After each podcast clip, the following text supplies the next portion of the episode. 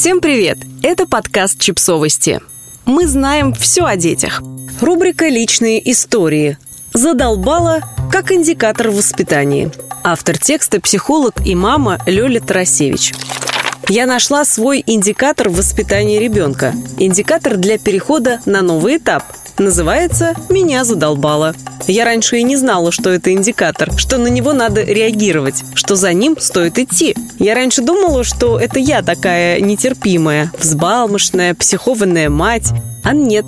А вот, например, в один прекрасный день меня задолбало везде носить с собой соску.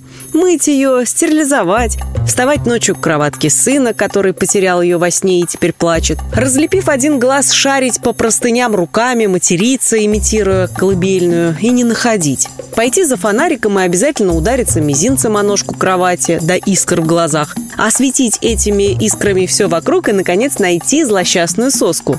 Задолбала. Вот соседку Таню это не напрягает, и подружку Юлю тоже, и всех остальных мам на детской площадке. Одна я такая нетерпимая. Но я объясняю сыну, что соску пора подарить воронятам, которые народились у дворовой вороны, и мы дружно идем на балкон запускать ее с семнадцатого этажа.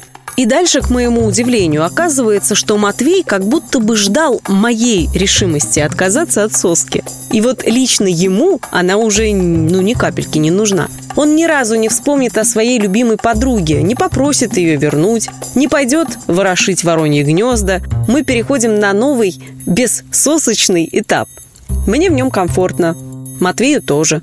Также будет с подгузниками, с горшком, с самостоятельной чисткой зубов, с самостоятельным одеванием, раздеванием, уборкой игрушек и прочее, и прочее. Ощущение, что ребенок обгоняет меня в своей самостоятельности, бежит вперед, расставив ручонки, а потом остановится, оглянется. «Ну ты там идешь или как?»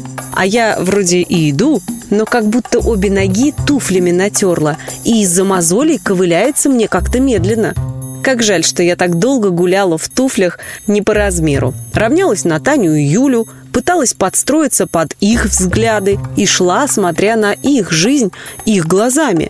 Зато теперь я слушаю себя, свои эмоции и могу бежать в ногу с сыном. Бежать так, чтобы нам обоим было комфортно, без мозолей и ненужных остановок. Вот неделю назад опять поняла, что меня задолбало в этот раз мыть посуду. Еще Агата Кристи говорила, что придумывает сюжеты для своих детективов за мытьем тарелок. Мол, это такое дурацкое занятие, что в голову поневоле приходит мысль об убийстве. Поэтому вводим новое правило. С сегодняшнего дня каждый сам моет за собой свои тарелки, вилки, чашки. Разгружаем маму, чтобы не взорвалась, как ядерный реактор, поражая всех и каждого в зоне досягаемости. Предотвращаем Чернобыль местного масштаба. И знаете, работает. Сын в свои пять принял новости совершенно невозмутимо, и вот уже неделю безропотно идет мылить губку. Я ловлю свой личный дзен. То ли от того, что посуды для меня меньше, то ли просто от вида работающих людей настроение повышается. Подписывайтесь на подкаст, ставьте лайки и оставляйте комментарии. Ссылки на источники в описании к подкасту. До встречи!